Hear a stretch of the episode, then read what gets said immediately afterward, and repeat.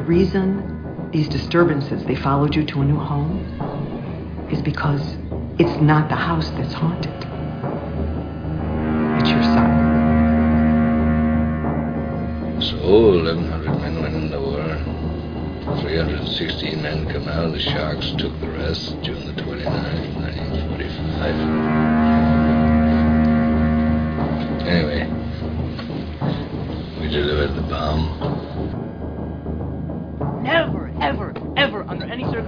say, I'll be right back. Because you won't be back. Get another beer. You want one? Yeah, sure. I'll be right back.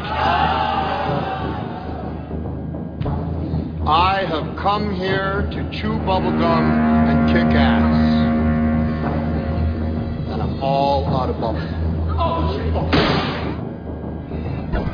My name is Robert Hawkins. Approximately seven hours ago, uh, something attacked the city. Um, found this. If you're watching this, then you know more about it than I do. California, stay away from me. Stay away from me. I'll, I'll, I'll come in here. John Doe has the upper hand. And on that day, Ahab will go to his grave, but he'll rise again within the hour. He will rise and beckon. Then all, all save one shall follow. They're all gonna laugh at you! They're all gonna laugh at you! They're all gonna laugh Hello, welcome once again to Dark Discussions, your place for the discussion of horror film, fiction, and all that's fantastic. I'm one of your co-hosts, Philip, from the state of New Hampshire in the US of A, and with me in the state of Michigan.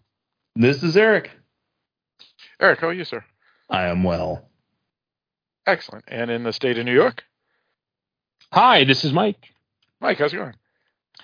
I smell muffins. Do you smell muffins? there you go, there you go. Uh, and in the Commonwealth of Virginia? Hey, this is Barrett. Barrett, how's it going? Good. How are you guys doing? Good, good. And we have a special guest tonight uh, from the state of Missouri. Whoa, I'm special. Um, hi, this is Kevin. Kevin, you, are indeed special. Well, as the, say, this, the saying goes, Mom says I'm special. Um, I'm fine. Uh, just got back from Disney World, actually. Excellent. Good to hear. All right. So, uh, for folks who uh, stumbled upon us, uh, before we say that thing, uh, today is February 10th, 2022, that we're recording this episode because some of our listeners, like Pam, uh, is always curious when we record these episodes because sometimes they are not released immediately uh, after they're recorded. for folks who stumbled upon us. We are Dark Discussions Podcast, which is the first podcast and the original podcast of the Dark Discussions News Network, which is www.darkdiscussions.com, where you can hear this podcast among numerous other podcasts. It's a website that has news, articles, release notices, and, of course, the podcast. And it is a place you should check out probably daily. Uh, also, uh, you can email us at darkdiscussions at AOL.com or press the contact us link on the menu on darkdiscussions.com and fill out the email that way as well. And we will read your email on the podcast. Uh, uh, basically, on this podcast, we try to talk about uh, genre films, so horror, sci-fi, fantasy, thrillers, techno thrillers, mysteries, grindhouse, art house, foreign films, midnight movies, cult films, grindhouse, and the like. Basically, we try to talk intelligently about a genre that deserves intelligence. Uh, Eric, uh, what else can people find on darkdiscussions.com? Well, Phil, on each page of darkdiscussions.com, they can find a badge with a P on it, which stands for Patreon. Patreon is a service that allows you to financially contribute to your online artists like us. Producing the show is not free. We have to pay for things for uh, computer equipment, web hosting, uh, renting movies, so on and so forth. So if you would like to help us offset the cost of producing the show, it'd be greatly appreciated. You can go to patreon.com slash dark discussions or click on the badge on any page of darkdiscussions.com. Excellent. And uh, anything that is donated would be greatly appreciated. Uh, just uh, a couple days ago, uh, February 9th, maybe, so it may have been yesterday, uh, we released a Rocky Horror Picture Show episode, which was uh, a Patreon pick, as a matter of fact. So uh, uh, we most certainly do record them, and actually we're going to record a Patreon pick uh, next week. Uh, so uh, yeah, anything that you like to give would be greatly appreciated. Um, so, uh, if we have time after the podcast, maybe we'll go over a little news and what we've been watching, uh, basically genre stuff that people may be interested in. But before we do get into this, uh, I heard a zipper. What was that all about? Yeah, that was disturbing. that was me closing the case to my headset. Oh, okay. I We thought you it to were. make quite that loud a noise. We were thinking you were taking off your pants or something. But anyway, zipper's um, It's Mike. He's not wearing pants. That's true, Erica. How how wrong of me to think so. Anyway, uh, before we do all those things, if we do have time, uh, we should get into our episode tonight. And uh, Erica, what are we going to discuss tonight? Tonight, we're going to be talking about the, I believe it's a Hulu original that you can only find there. Uh, it was made in 2020, starring Frank Grillo. It's called Boss Level. Yes, and today may be February 10th, but you may be forgiven if you're thinking that it's actually February 2nd or Groundhog's Day. Hey, Jake, can I get a large bottle of that Baijiu? You know what? Make it two large bottles. How can you drink like that? I used to complain that every day felt the same, and now every day is the same. Hey, Jake. I have died 144 times, and every day ends like this. But it doesn't matter. Not when you've lost everything you've loved.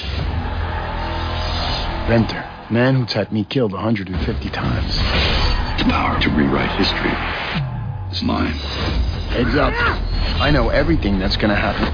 What's me, Georgia? One thing that never changes What's up, pretty boy? bunch of assholes killing me for reasons that remain a mystery. I am Guan Yin, and Guan Yin has done this. Eins, zwei, drei. It's for you. Roy, can you hear me? I can't explain it right now, but I'm going to need your help. Jemma? The only woman I've ever loved and who can stop this is still alive. I have to get killed Hi, Roy. over and over again.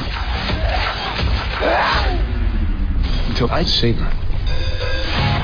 I need to learn how to fight with a sword. I would only have a day. I think we can get a lot done in a day.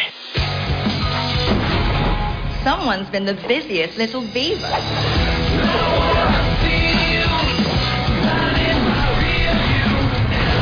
I'm stuck in the death loop Because of you.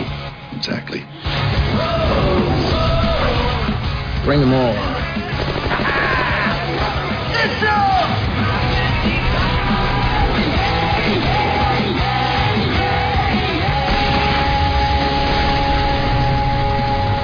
I can do this all day.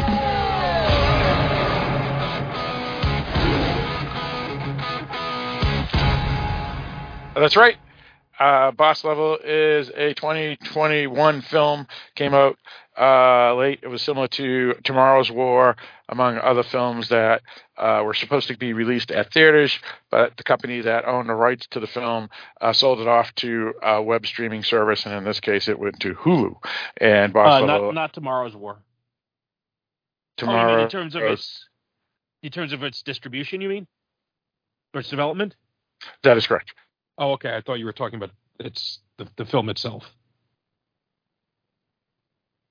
Never mind. Just keep going. I'll explain later.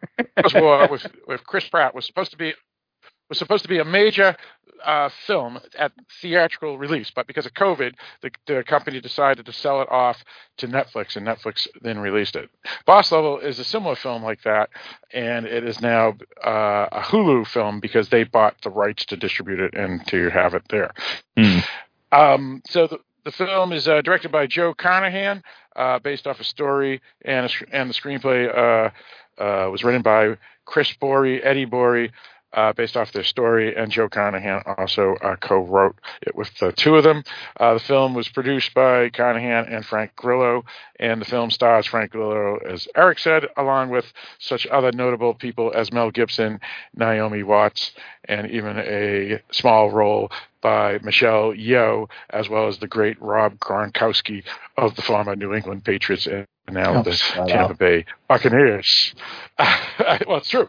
Uh, and, and he dies uh, like 500 times. Uh, he says that's what That's he's claimed to fame. Indeed. Um, so, uh, for folks who are interested, the film uh, got pretty good reviews, if that matters to you, based off of uh, Rotten Tomatoes. Um, and the film, um, the director, Joe Carnahan, is well known by genre fans for uh, numerous films that he's written or, and or directed, such as Narc and The Grey. Uh, and Frank Grillo is, is also well known for genre fans, such as uh, the Purge films and uh, Mother's Day, uh, among other films. Um, so I guess we can get into uh, how we heard about this film and what we thought about it. And uh, since I guess not Eric, let me go with you, Barrett, because you're the one that actually brought this film to our attention. Um, actually, my wife had brought it to my attention uh, last year, early when it came out. Um, and so we watched it on the day that it came out, and I loved it. And so I thought it was a good option to watch or to watch and review. All right, and you actually had it as one of your best uh, uh, speculative fiction films of 2021, I believe. Yep. Indeed.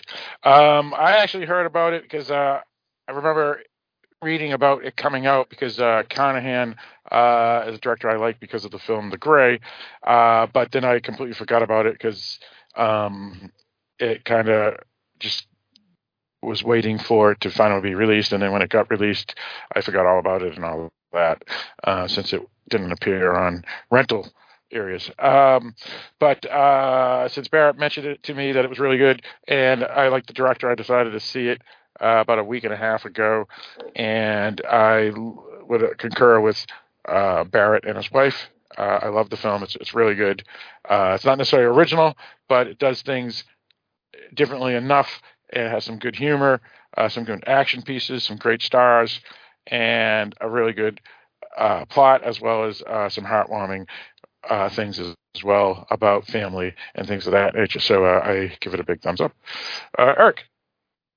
I heard about this film when I was told we were doing it for this week. Um, yeah, this is a this is a premise that's been done before. Um, this is pretty much a extremely violent version of Groundhog Day. um, but uh, as Phil was saying, it's, it's, different enough that it's not just completely boring. Uh, it's also got a pretty good sense of humor about it. Um, I, I, had a good time watching it. Uh, it's it's not like a, a list topper for me, um, but I had a good time. Uh, I enjoyed it, and I would recommend it if you uh, if you like humor and violence, because that's what this movie is. And uh, did your buddy Dan and his wife watch it with you by any chance? No. Okay, just curious. Uh, and Mike. Yeah, I heard about it uh, last week when you told me you were doing it. I think that's when I first heard about it. Um, if I've heard about it earlier, I completely forgot.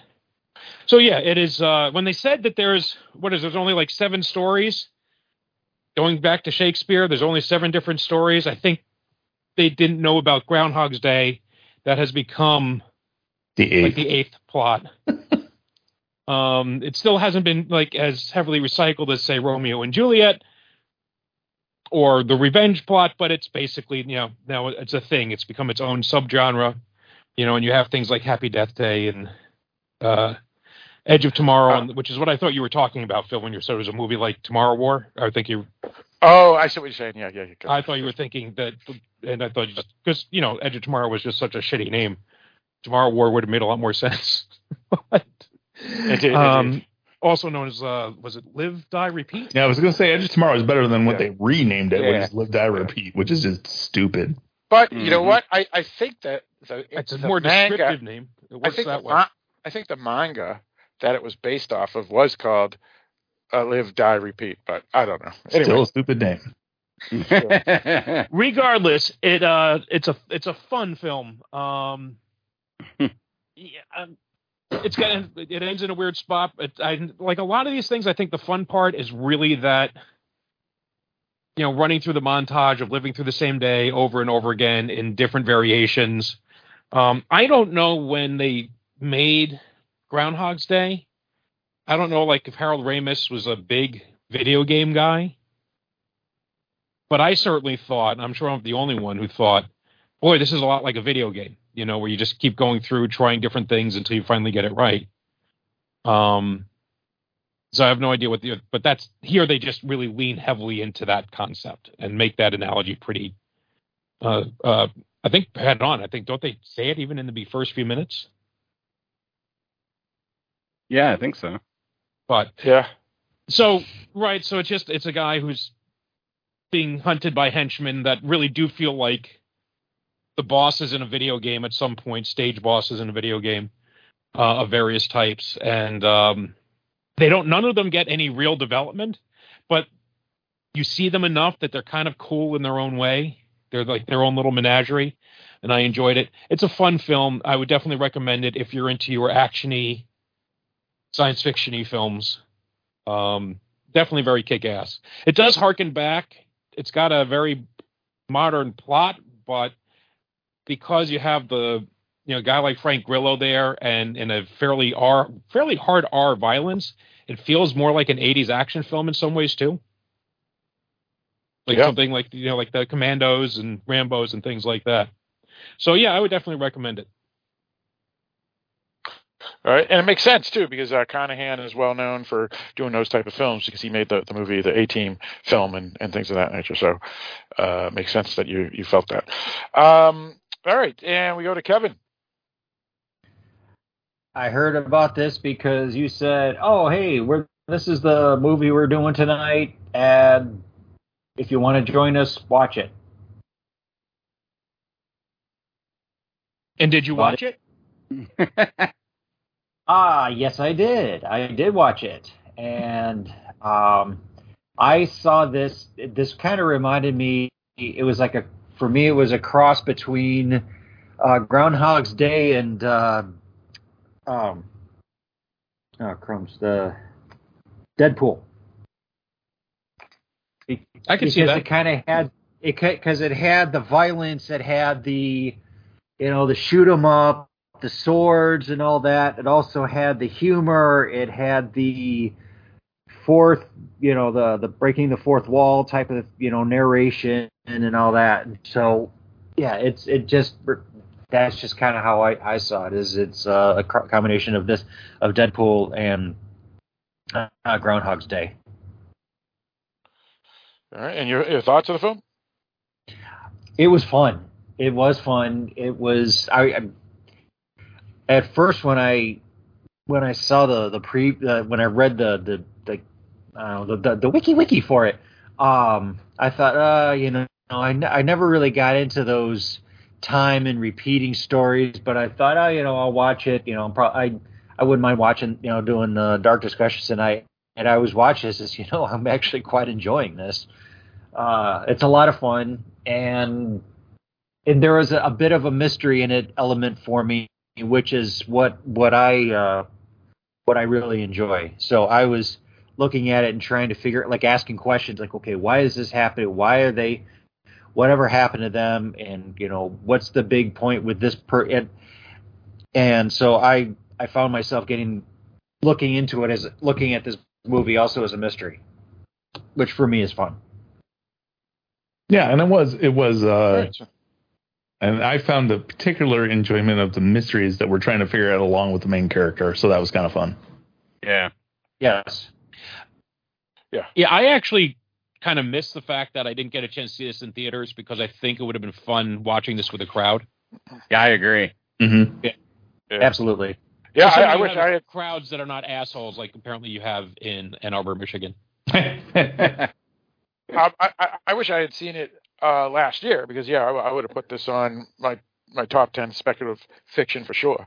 Uh, because this is this is a really uh, fun film, um, and uh, it kept your interest, uh, as Kevin said, because of the mystery, uh, along with uh, the various other things uh, that we see um, in the film. So yeah, good stuff. Good stuff.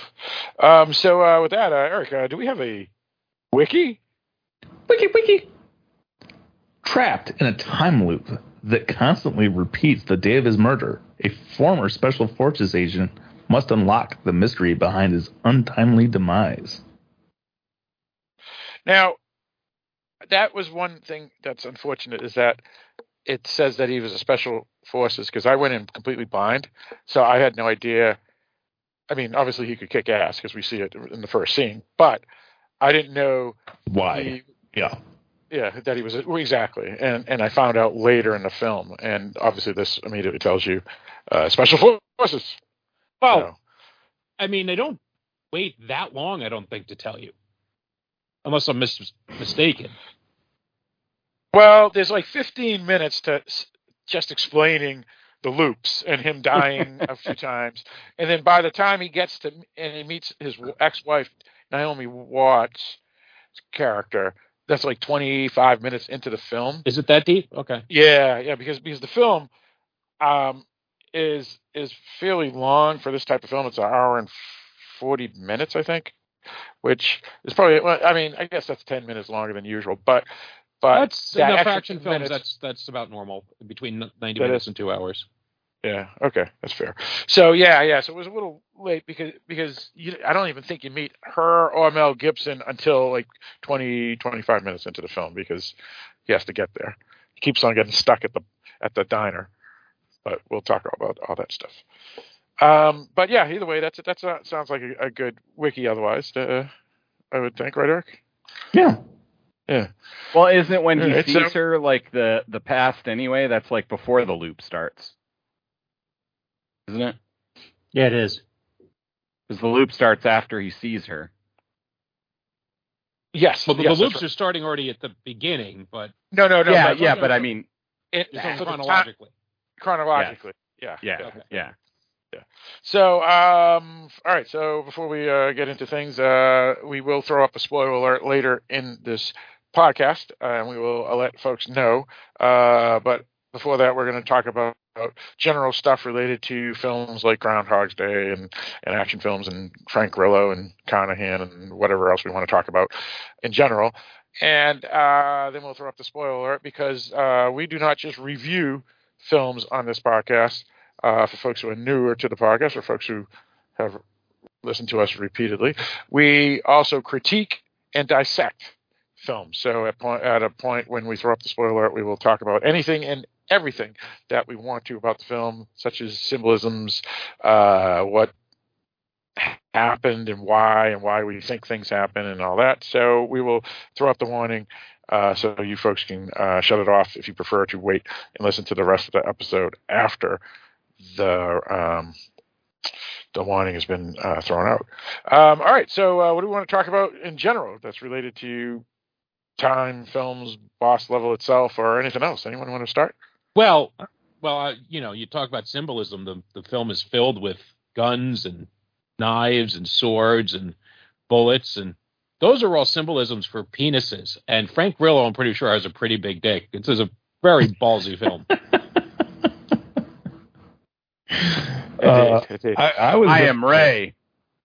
Uh, I was going to say that I thought this. Uh, the reason this movie succeeded for me was its sense of humor, and I don't think it would work without it. Um, there's there's a character with a sword that has a line that they deliver repeatedly that was just cracking me the hell up every time. It means Um, nothing. too. And then he he says it later on with his right, own. right, right. Right. So, so th- that was really the aspect of this movie that made it more than a, a generic Groundhog Day ripoff for me. Uh, is that uh, in addition to all the violence, it did still maintain that sense of humor, um, and I think it would not have been nearly as enjoyable without that. Well, there's always, I think, in these of the ones I've seen anyway, um, some humor because at some point the lead character just gets so freaking frustrated right. at and again, if you're a gamer, you've experienced that sense, right? Of how many times do I have to fight this particular boss in order to to survive and get past this level or, or whatever it is that you get my magic token, find the hairbrush for the woman that has the treasure map that I need to get so I can rescue the princess or whatever it is. You know, so we've all been there. I think we can all feel that. Um and like you like uh what is it? So Edge of Tomorrow, right? There's a lot of humor in the way Tom Cruise keeps dying and how he handles things and Mhm. so yeah, this one just happens to. I think this is create done the. This is the first time I've seen it done this way, where he starts out right out of the gate in the time loop. Mhm. Um, and I think that's a clever way of doing it, and it's the something you can do when a sh- when a film like this has become, um, it's become a trope, right? You Oh, can right, use right, the right. shorthand, right? It's sort of like the advantage of say something like a zombie film or a vampire film is that everybody knows what they are. You don't need to set up spend time setting up what they are or, um, you know, explaining it to the audience. Well, and I also enjoyed the fact that uh, halfway through the movie, uh, I mean, first right out of the gate, first scene, we learn that he's waking up every day with somebody trying to kill him. Um, and for the first part of the movie, he's just like trying to fire, figure out who's trying to kill him and why and what it's all about. Uh, and then partway through the movie, he realizes that something is more important for him, and he kind of takes a break from the whole from the whole narrative of uh, the assassinations and the violence and what's going on there, and just like takes like thirty or forty loops just to spend time doing something else. And I thought that was kind of interesting um, and different. That he just kind of stepped aside from the main narrative for a while to uh, do something important to him before he jumped back in and uh, tried to figure out how to solve the whole thing. And it added a lot to his character and who he is, so it was really important as well. Yeah. I'll also add on the what was also nice is that there was an entire sequence. Now, I don't know, given how quickly he dies at the beginning of each day, it may have only lasted five minutes of his life, um, where he's just completely gives into depression, right? Where he just gives up and just lets events happen because he, Mhm. he can't, but he can't win. He just can't win. Mhm. And I, I love that, that part. something- Could you please let me sleep in just for 15 minutes? And, and then he gets aggravated by that, the repetitiveness of that. Uh, that's true. It's true. Yep, yep. And uh, he uh, second person, actually the third person he sees is Rob Gronkowski with the Gatling gun. Yeah, nobody So the- cares. I know. I, I just said it because I knew you were going to have some flashback to say. but, but, uh, yeah, and, and also that's interesting about this film too is that they really go into the loops. I think more than I've ever seen in any other one of these type of films. Um, because I know Edge of the Tomorrow, they they have a lot of loops, but, but they, seem much quicker. While here, the loops were a large part, especially the beginning loop, you you know, in his bedroom when he wakes up, is a large part of a whole part section of the film. And um, there's a point where he goes, "Oh my God, this is the furthest I've ever been. This is all new." And Yeah. you know, it's- And they also count. They also count the the repetitions. I don't know if they do that in other movies or not, but they, That's true. this one's That's like, true. Okay, We don't You know, see all of them, but we get a periodic counter. Well, and each Yeah. each section gets its own counter, like how many times he was trying to invade one place and how many times he was doing this other thing. So you get different counts based on what he's doing. right, right, yeah, yeah. And and the count, what was the count? Uh, uh, life level or life number or something? I forget No, what it it was. was Yeah, how, how many times he died? Yeah, right, right, right. like what Right. attempt was this? Yeah, at Yeah, whatever yeah, he's right. working on at that particular moment. Right, right. That's what. Right. When you mentioned that, it resets to to the next thing. Yeah. Um. All right, and and and the film also has um the the typical storyline that that is very common in a lot of films too, which is uh, divorced parents, uh, a child that doesn't know that this friend of his mother's is actually his father, things of that nature. So, um, so again, as as me and Eric mentioned, you know, th- there's nothing really original uh, about any of the plot points in the film. It's just that it does it differently enough that um, it doesn't feel like a true retread. Yeah, it does it with style. Right, right, right. And I got to say, uh, Grillo, that guy is a, is a house. He, he makes The Rock look like he's small. I don't know about that. yeah, I don't know about Yeah, that that's- either, that's but a he little is, far. Manly he's man, great I'll in this film. I think he could kick The Rock and Tom Hardy's ass together. I think you're delusional. I do too, but he is phenomenal in this film. This film was made for him. He's just perfect in it. Right. But but Frank Grillo uh, knows knows uh, not karate. Uh, he knows he knows one of those those macrame. Uh, no, no, no. I don't think it was macrame. He, he knows Brazilian jiu-jitsu. So oh my him, God, Mike told about actually funny joke. So him and, and uh, uh, Cassell, uh, the guy from Westworld, that actor, him and and uh, Grillo with their Brazilian jiu-jitsu could probably kick everybody's ass. I don't know, but either way, either way, he's he's got some some talents there. Um, and he's Hey, all right. Brazilian Jiu Jitsu is is one of those martial arts that a lot of people go crazy over. I I, I learn a little bit of it uh, at the gym I go to, and it's it's not easy, but it's fun. Right, right. You know yeah, who's uh, who's really good at Brazilian jiu-jitsu? Batman. Um, damn it, I can't remember his actual uh, name in real life. Uh, Bruce Al Wayne. Bundy.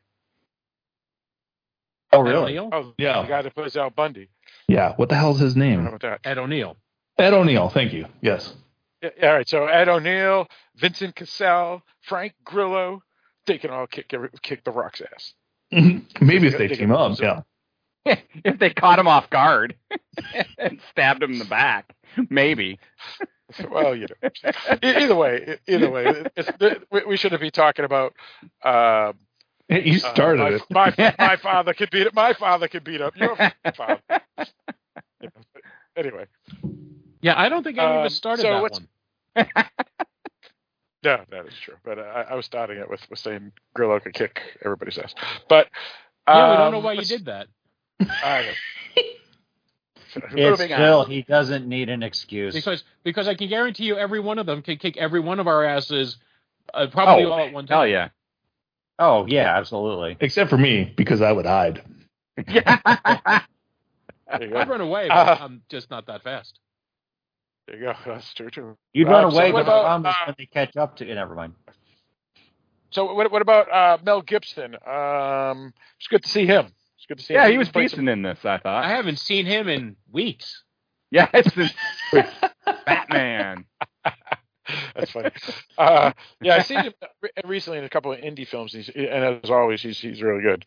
Um, but um, he was he was pretty good here, and, and he actually was played out of character. I felt because he is basically a villainous character, and usually he's, he's not a villain in most of the films I've seen him in, anyway. So Yeah, thought I mean, I wouldn't say it's like a stretch in his performance, right? I mean, he feels like Mel Gibson, uh, but yeah, you don't usually find him playing a James Bond villain, which is kind of what he's doing here. Well, and he's always been a good actor. Um, I think his role Yeah. in this movie is actually relatively minor. Yeah, it is. I mean, not just nearly what. Uh, I mean, he's got, I think, a fairly prominent picture in the uh, in the, the the poster art, um, Right. Because he is, you know, the biggest name that's in there. Right. He's Right. Mel Gibson. Well, well, and and he and he does have a huge role in the first, like like between the twenty five minutes to the thirty five minute point, and and he's on screen most of the time there. But you're right, you're right. He goes back to secondary because again, this is Frank Grillo's uh, film, you know. And Naomi Watts has some pretty good roles too, uh, especially her role with uh, Mel Gibson in Mel Gibson's office. That's that's a pretty big and important role for both of those actors. But again, Frank Frank Grillo, this is his film, so yeah, yeah we don't uh, see too much of um these other. nice that Michelle Yeoh has a has a cameo as well. right, and and and Ken Jeong, Ken Jong, uh, he's from he Yes, played, uh, yeah. he, he played he played um the guy uh, uh Michael Scott's uh um comedy group that he joins and uh Ken Jeong's the guy that that's that kind of And he plays he played Chang in Community. He was in one of the Transformers films. Hangover um, films. Hangover films. And the funny thing is he doesn't have a very funny role here. Um I mean it's not like a super serious role. But right, right. it's it's like it's like weird that they cast him in a small part when they didn't really need a guy a, a a comedic actor, especially a comedic actor with a fairly well known shtick, to do it. I mean, I, I have a feeling a lot of these people are that just did it because they maybe as uh, favor to the director, Yeah, I'm or just to keep busy. I, I don't know what it is, but um, you know, they Yeah, it had, wouldn't it's, surprise me surprising seeing some of them. if Con- Carnahan, if, if he, he's buddies with a lot of these people, to be honest, wouldn't surprise me. Eh, because if you look at C- Carnahan's frequent collaborators, um, you know, Grillo obviously is, is one most certainly that, that he's used in numerous films. Um, because he was in The Grey and he was in Boss Level. He was in uh, the, the film that followed Boss Level, Cop Shop, which was came out last year with Gerald Bar- uh, Gerald Butler, and that one actually got really good reviews too. Um, so it wouldn't surprise me if he's Carnahan's buddies with a lot of these people. Um, because a lot of the, the secondary roles, they're not A-listers by any means, but they're all fairly recognizable people. I felt. Um, so yeah.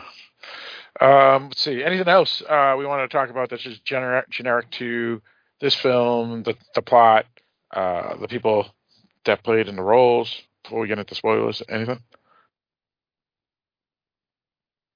All right, I guess not. So, all right, we'll throw up the spoiler alert.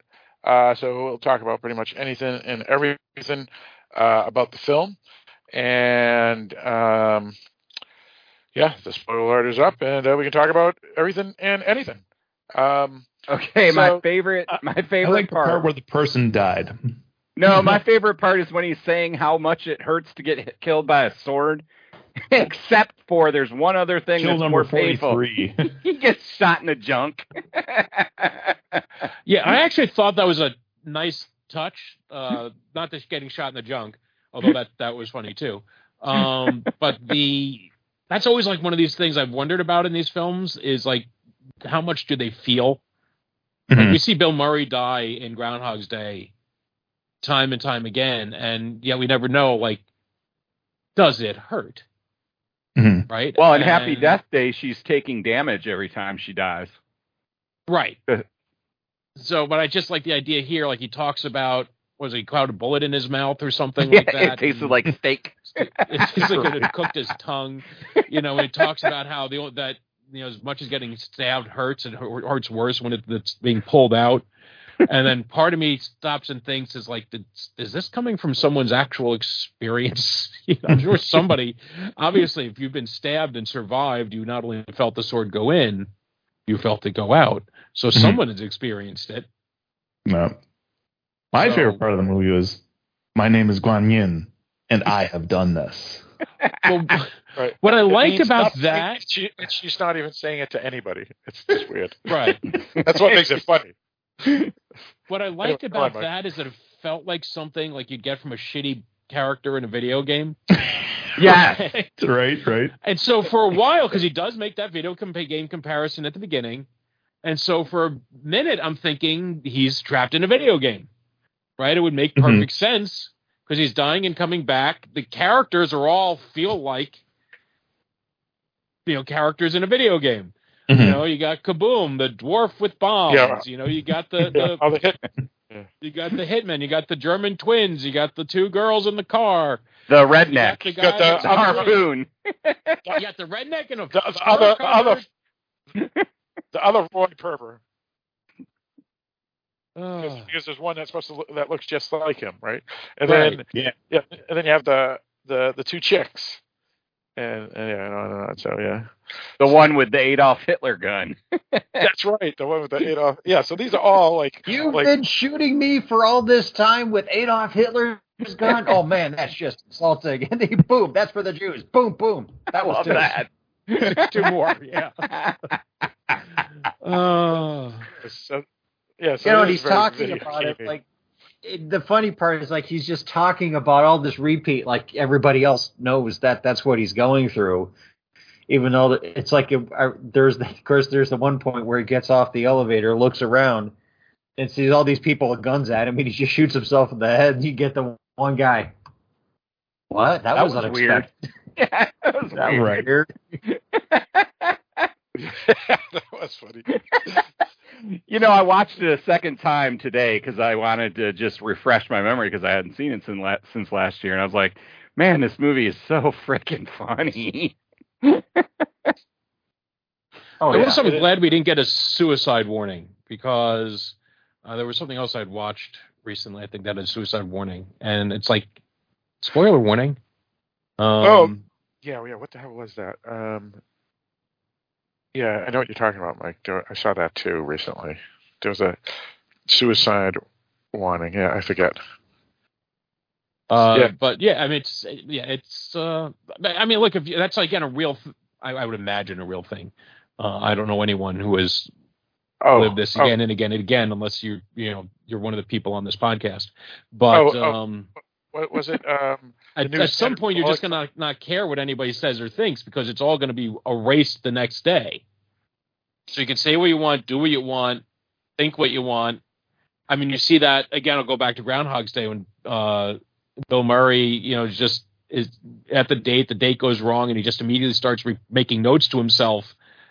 You know, and the date's just like, ah, eh, and I think it's Andie MacDowell, right? She's she's Yep. she, she doesn't understand what he's he's saying.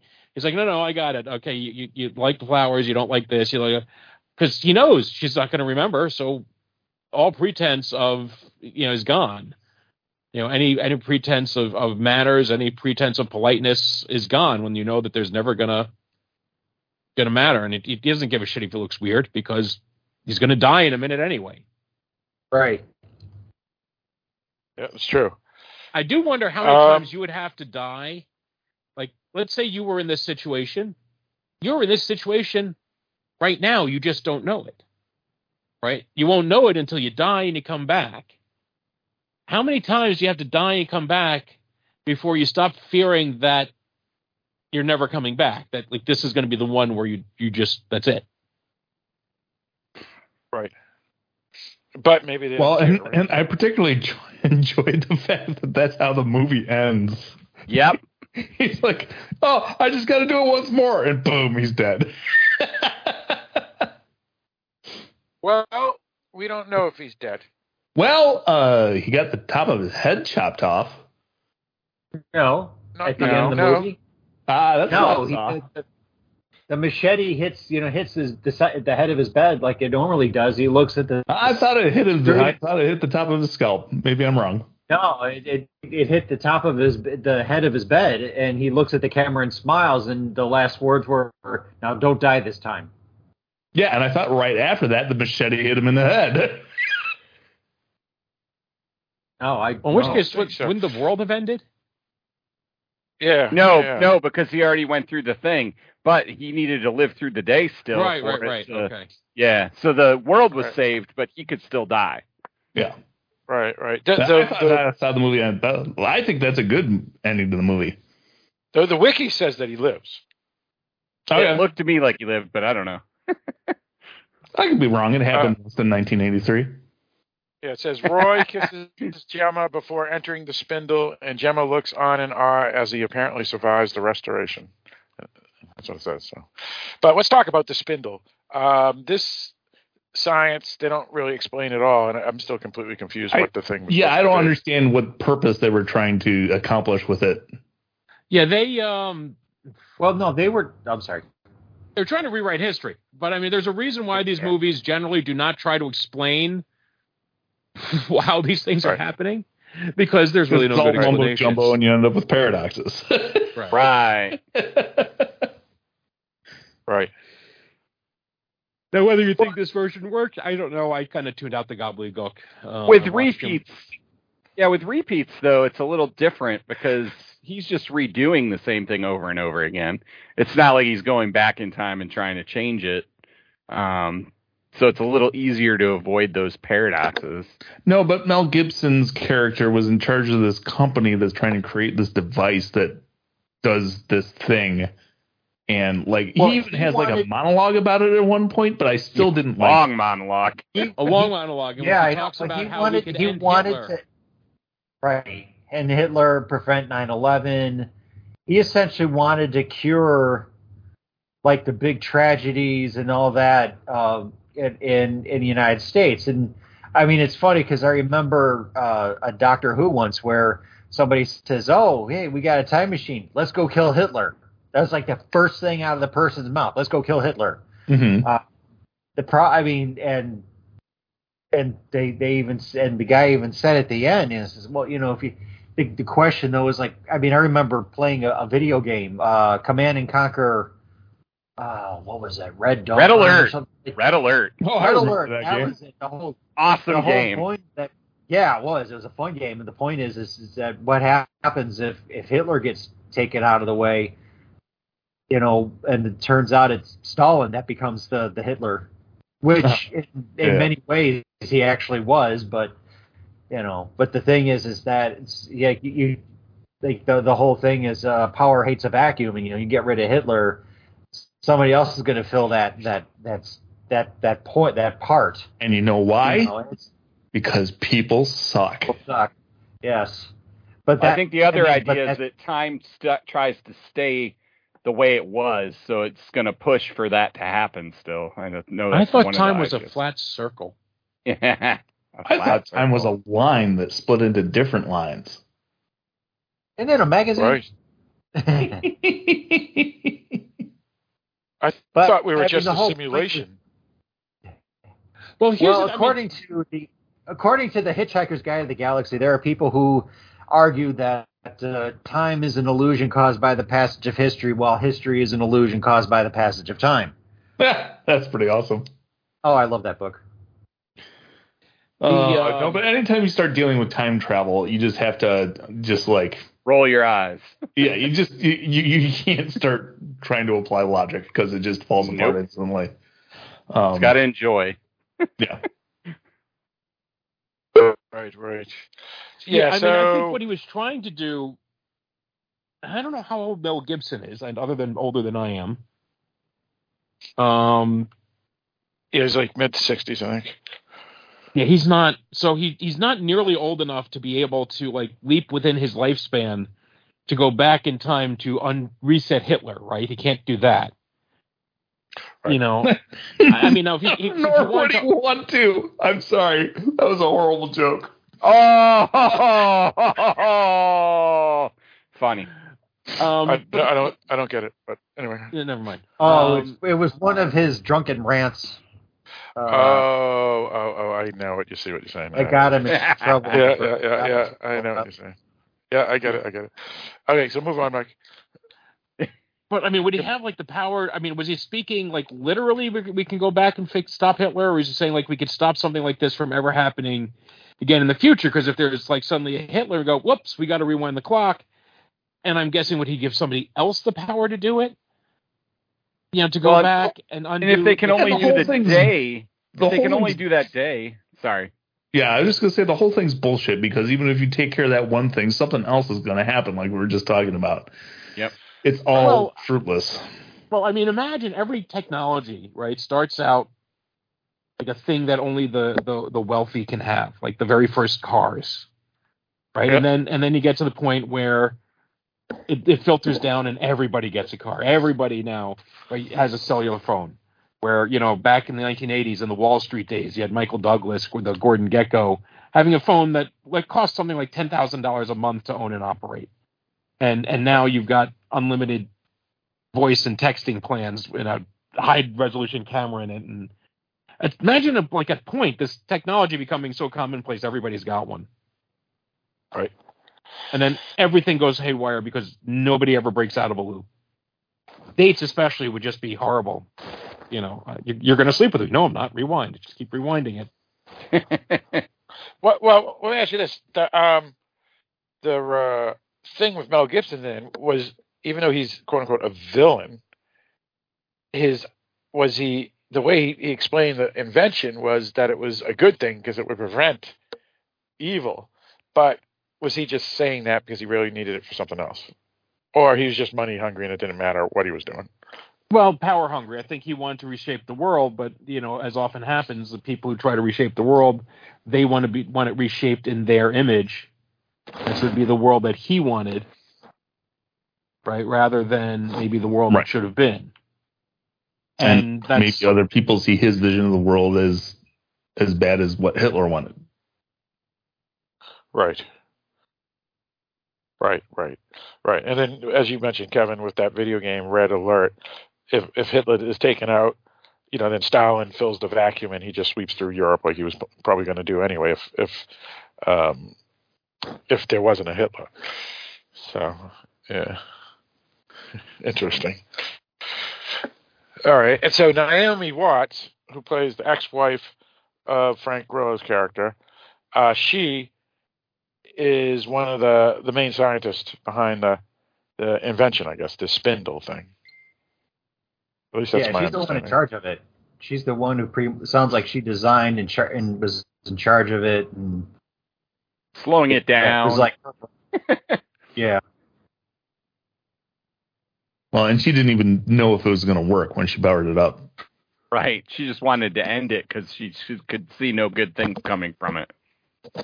Well, what I want to know is if that, if, if the begin, I mean, if she thought it was going to be a bad thing to build, then why did she agree to start building it in the first place?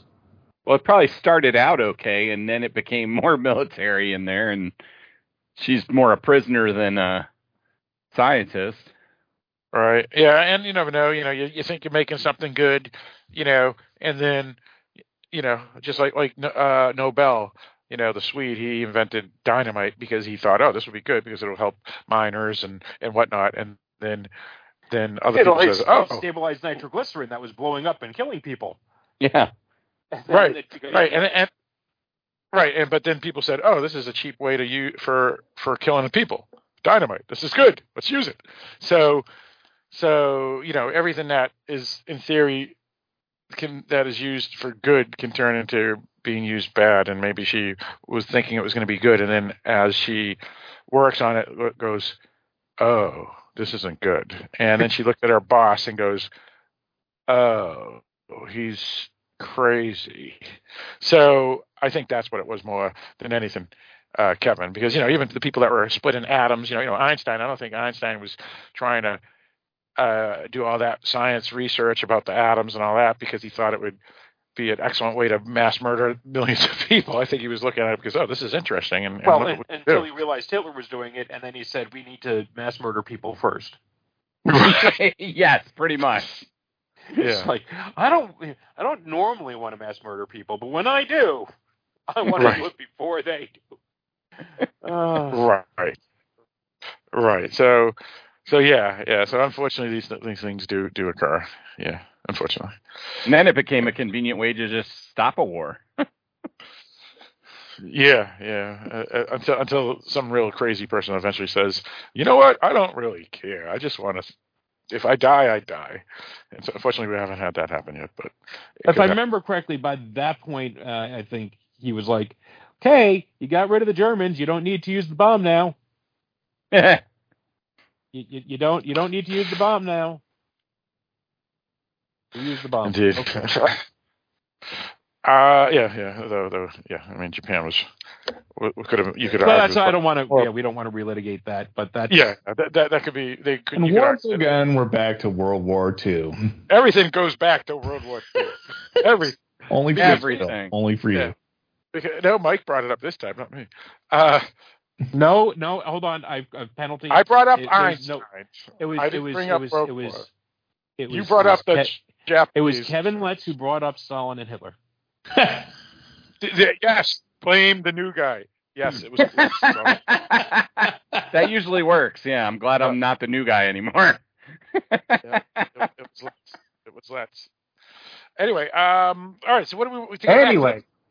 So we, we do have an understanding that yeah, there's an invention that uh, was probably originally thought to be something useful, and then uh, the lead scientist, uh, played by Naomi Watts, named Jemma, looks at it and goes, "Yeah, this isn't good. I'm going to stop this."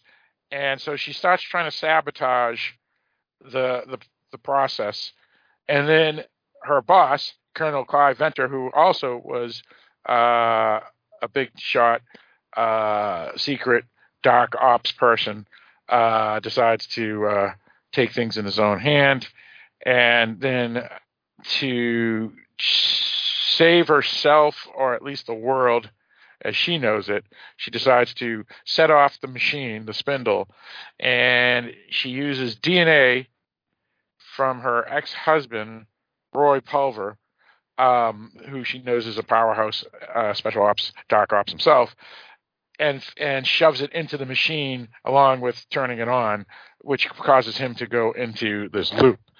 Um, and the reason she has him come into the office because she doesn't really talk to him that much anymore is because she says that there's a job opportunity to be a security guard at the office. He's looking for work, uh, but her real motivation was to get him into the office so she could steal some of his DNA. And that's pretty much the backstory of why he's in the loop.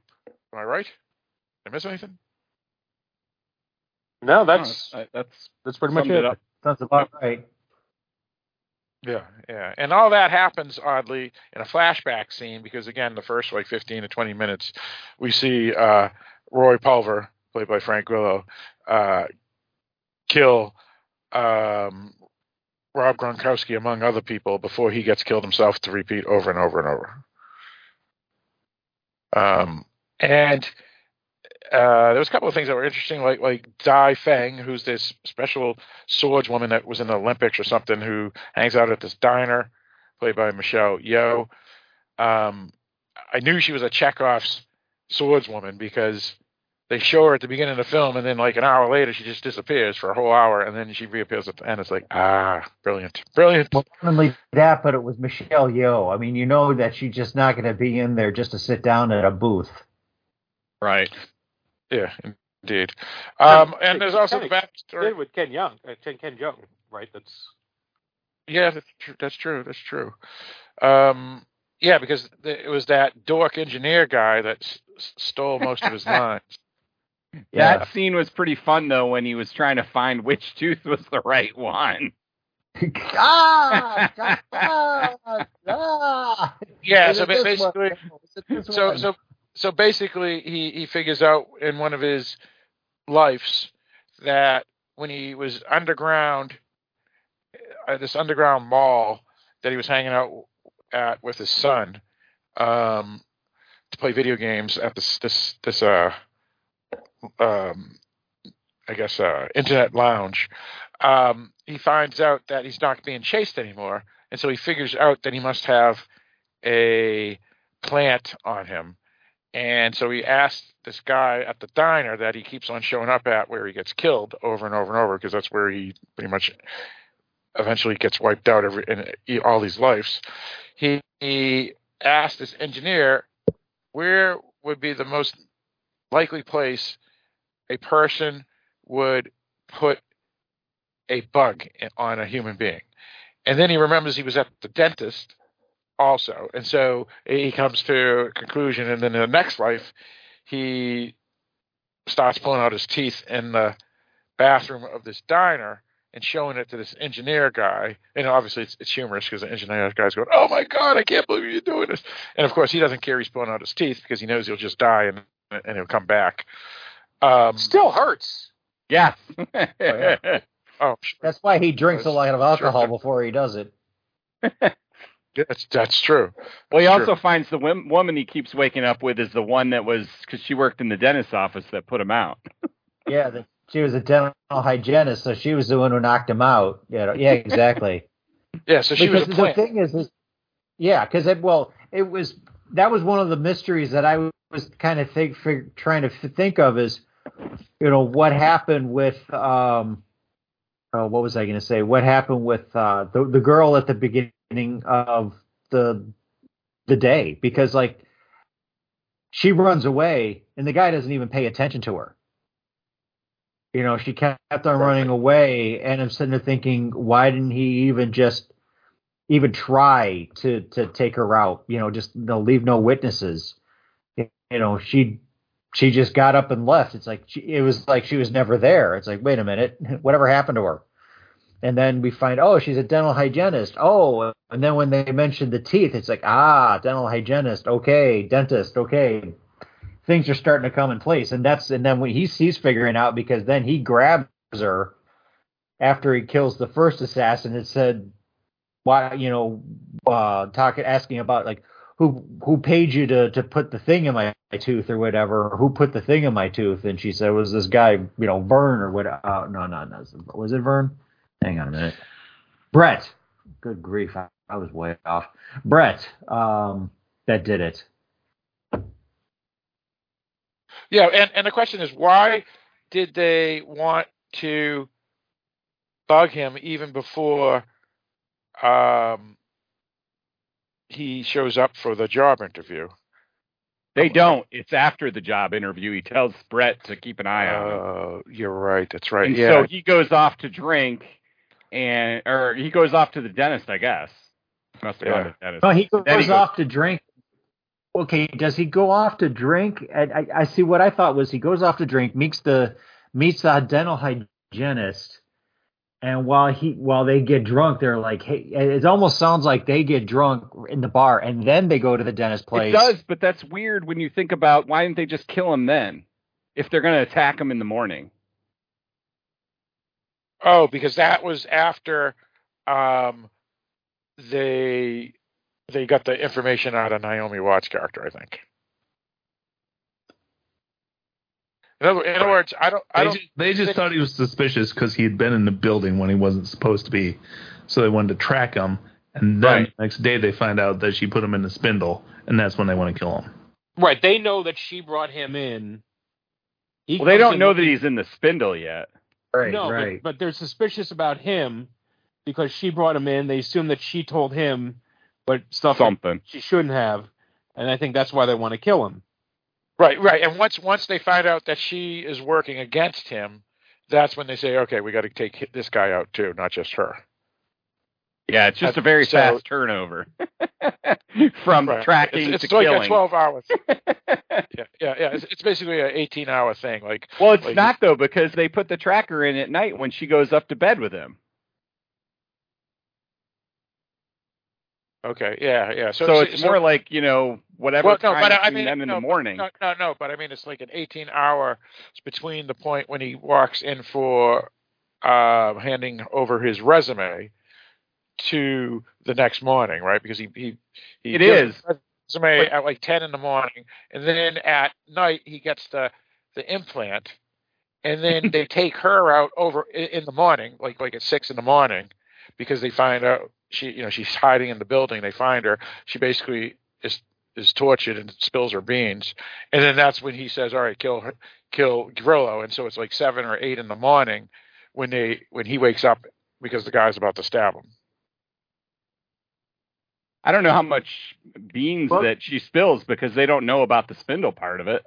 Well, I think I think the um the one thing that I remember at one point he said, "I want someone, you know, not connected with us." So it it could have been like get, putting the tracker in him, um, to set him up to for the for the assassins to go after him, so that all these assassins are not connected to Mel Gibson at all, and so that's the that's why they set up the tracker because if uh you know the um, Brett kills him, then yeah, then there that'll be tracked to you know Mel Gibson's character. So that's why they put the tracker in his tooth because it didn't seem like they're in a massive, massive hurry to have him killed. It's like, all right, you know, he dies, you know, Friday night or he dies sometime Saturday. It doesn't matter to them, just as long as he's dead, like within 24 hours or something. They're dead pretty quickly. So I think that's why they put the tracker in, into him is so that the other so the assassins can can find him.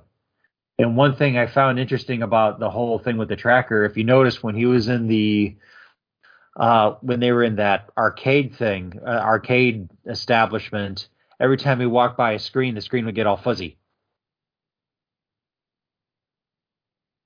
Yeah, because the kids were complaining about it. Yep. Yeah, yeah, but I mean, every time we walked by a screen, you know, and no one really, no one really seemed to. So it's something to do with this tracker that was messing up their TV. Right, right. It had some sort of magnetic thing or something that that screwed up electronics. Yeah.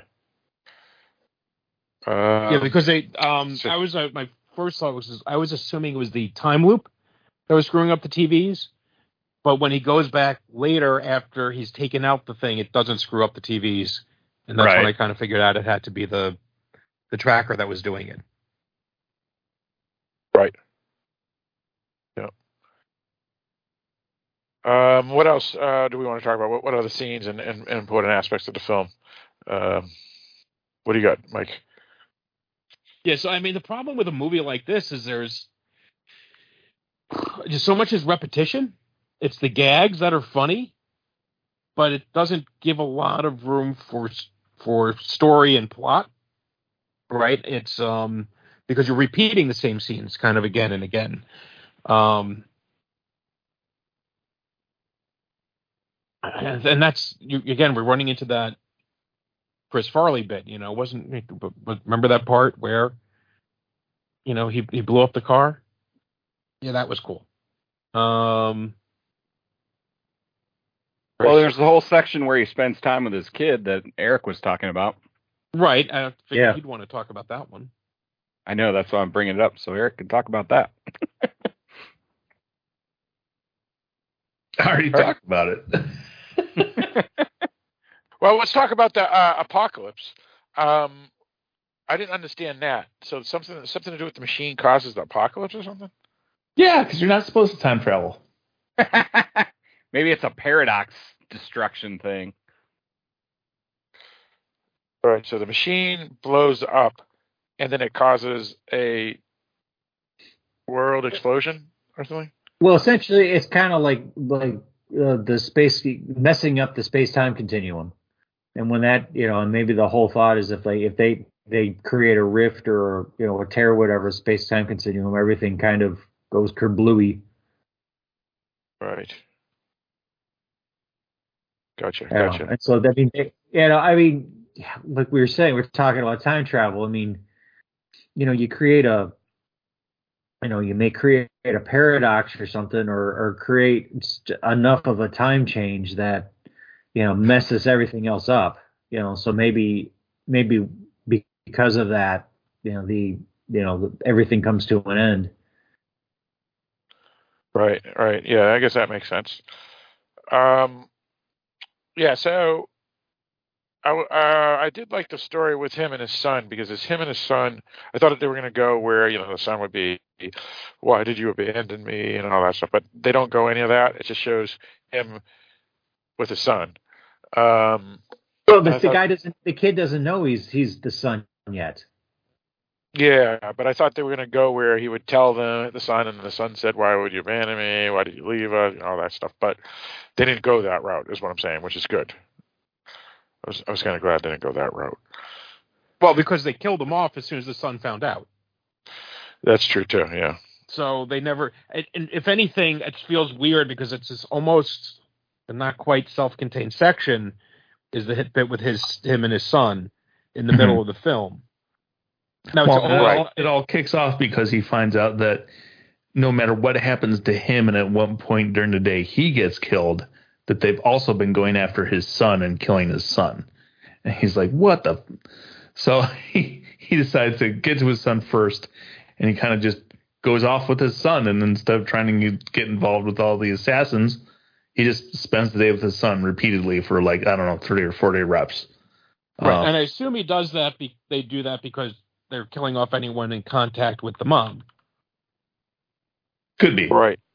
Uh, unless the kid was perceived like maybe maybe the kid is baby Hitler. Maybe he's going to grow up to do something horrible, and that's what Mel Gibson was talking about when he said we can stop Hitler. He was talking about killing the kid. Mm-hmm.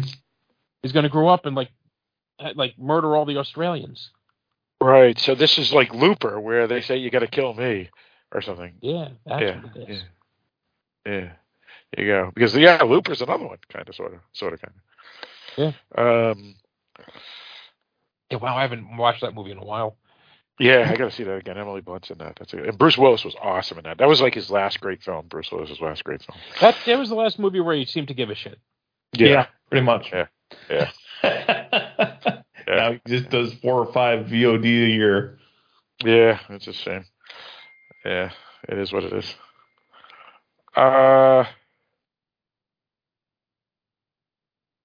let's see. What else do we want to talk about? Is there there there, there got to be other things of of No, Phil. It's, it's, a really a simple movie. The only reason it lasts an hour and forty minutes is because we see a lot of things happen a lot of times. Well, is there any any um uh Chris Farley moments then? that we I already talk said mine. I mean, the, the the only, I mean, one of the the funny moments was when he first came. I mean, one of the funny moments for me is when he came into uh confront uh, Guan Yin, and he says, "Hey, you you remember you know when Indiana Jones you know shot the guy with the swords?" You know, all of a sudden, so he's like trying to shoot her, and she, it's just not. He's having his own. Chris Farley moment. that was awesome. Yeah, out of At bullets. That's true. and That's and true. then I like the fact that she then trumps him up and say, "You only did it because of the shits."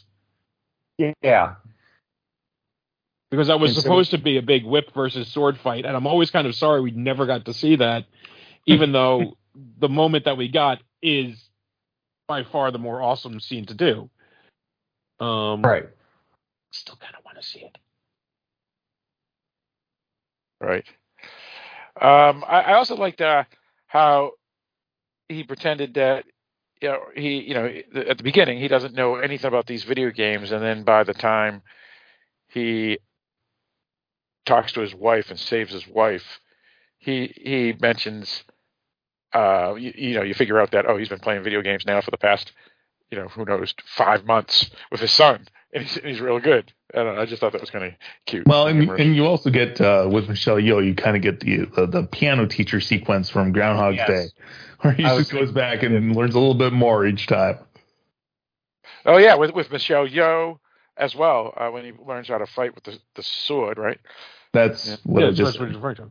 Yeah, that, uh, yeah, yeah. Because it, it didn't. I know what you mean. Yeah, I mean it was interesting too because they do the Indiana Jones thing, right? And and they actually reference it.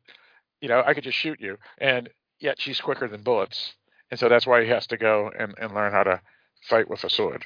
which is about the only. I mean, okay, let's accept the fact that we're in a time travel loop film.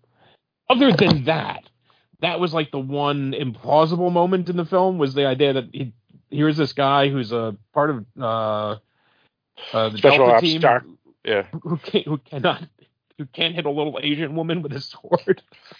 She's wild. Well, no, and and well, well, yeah, right. There's no way that she would she would not be shot by bullets because she has to traverse an entire room and he has machine guns. But And he's well trained, and he's and he gets to redo it about nine hundred times. But she is Guan Yin, and Guan Yin has done this. Yes, that's Yes, true. exactly. Your argument is invalid. And I do think that it was funny that the boss of all these badass guys was like the easiest target out of all of them, right? The easiest one to take down. Who ends up with the sword in his skull and makes guys smell and dies with the I smell muffins. You smell muffins. right. well, well, well, you know, you know that that's the thing that's funny is that that yeah, I mean, usually the leader, you know, I mean, I mean, Queen Elizabeth, quote unquote, is is the leader of the UK. What in the world are you talking about? Well, my point is, is that the leader, Don't which don't is Mel fuck Gibson, around with Queen Elizabeth, man. She will fuck you up. That's my that's my point. Is that Mel Gibson is just the CEO, so he's not going to have any. No, I wasn't talking about Mel special Gibson. I was talking about his his aide Oh, Brett. who gets the knife and who gets the, the the sword in his head. Oh, I thought you were talking about the hard, the easiest No, was no, Mel no, no. Gibson himself. Gotcha, gotcha. no, I was talking yeah. about the the head, the whatever, the the guy in charge of the henchmen. Yeah, Brent, Brent, or Brett, Brett. I think his name was. was- I got it right here. I got it. It's the one that Kevin always has. You've said his name like twelve times already tonight, Kevin. Um, what is it, Kevin? Do you got it? Brett. Its name. His name's Brett, played by Will Sasso. Yeah. Right. Yeah. Yeah. That was Will pretty nuts. Sasso? That was Holy Will Sasso. Yeah. He's been working out. Yeah. Yeah. yeah. He's pretty big now. Yeah. I mean, Who is that? Will He used Sasso. to be on uh, Mad TV, right? Yeah, that's exactly Oh, right. Yeah. oh, yeah, yeah, yeah. Okay. It's funny. I watched Mad TV. I like never learned any of their names. He, he actually he plays uh, the voice of Maxie Zeus and, and Jennifer's husband and Harley Quinn. Okay. Uh, yeah, but um, yeah, he, he's been on a lot of TV shows and and he played Curly in the in the um uh Three so, Stooges. uh, yeah, three. Thank you. Three Stooges movie that came out a few in 2012 and a few other things. Yeah, but but yeah, he looks different too because it didn't. I don't. I mean, the, he had facial hair here. I think I can't remember. But No, this film is filled with a lot of these people that are like, I think I kind of know who that is. In addition to the ones like there's like the four of them that you're like, okay, I know that person. And then there's others I'm just like, uh, uh, it seems. The the the security guy. I like I know I kind of know him, but I don't know where I know him. I didn't really look it up. Right. Yep. No, and that's exactly right. Exactly right. The the cast is filled with uh, a lot of um, uh, character actors that have been in a lot of things. There's no doubt about it. Yeah. Um, but yeah, uh, let's talk about that ending. Um, it is kind of ambiguous, right? I mean, that's what we were debating early, right? I mean, did he survive or not? Did he did he make it or not? Did he gets sent back in time or not? I, I still don't even know if he got sent back in time. I still think he may have just was there the whole time and then he walks out, but they, they cut before anything happens. What do you say, Eric? I, I I still swear on the last shot I saw the machete hit his head. Well, we all have Hulu for free, so we can go check. yeah, I gotta go watch it again. yeah, yeah, we'll have to check. Fuckers are gonna make me check this shit, aren't you? Yeah, because it'll be now. I've even got one of those for one, of, my, one of those remotes with the built-in Hulu button. What? My Oh, Roku remote has a built-in button for Netflix, Hulu, Disney Plus, and Oh for some my fucking reason, Sling, because those are the ones that paid Roku to put their buttons on the remote. I never actually use them, not intentionally. Cat steps on them all the time, and always steps on fucking Sling. Your cat's trying to tell you something.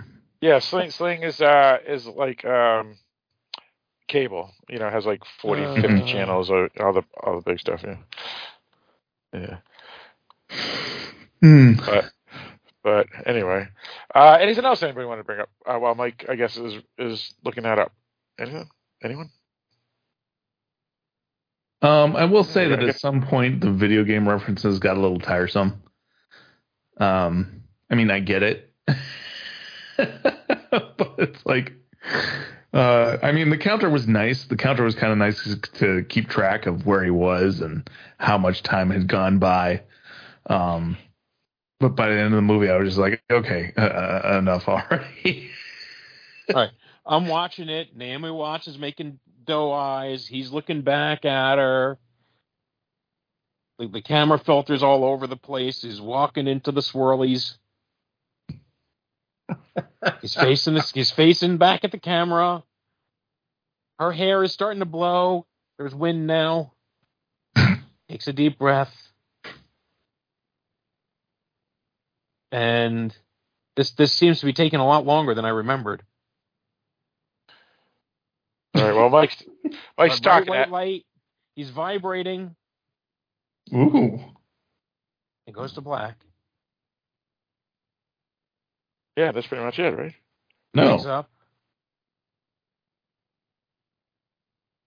No, okay. He looks and winks at the camera, and it's honestly you can't, um, you know, you can't tell what happens when the when the blade comes through. So You so ca- they do. He, he he's back in his bed, is what you're saying. Right. He's back in the bed. He looks Yeah. at the camera. He winks at the camera. The the blade comes through, and it cuts off. And based on the because it's an overhead angle, I don't think you can and the way that it's framed, I don't think you can tell whether it went into his head or the bed. And I think that that that works because you can see it however you want to see it. Okay. So you're both wrong. Or we're both right. That's right. Exactly. Uh, the the film was originally uh, interesting, Eric, called um, "Continue," and then Another they good name.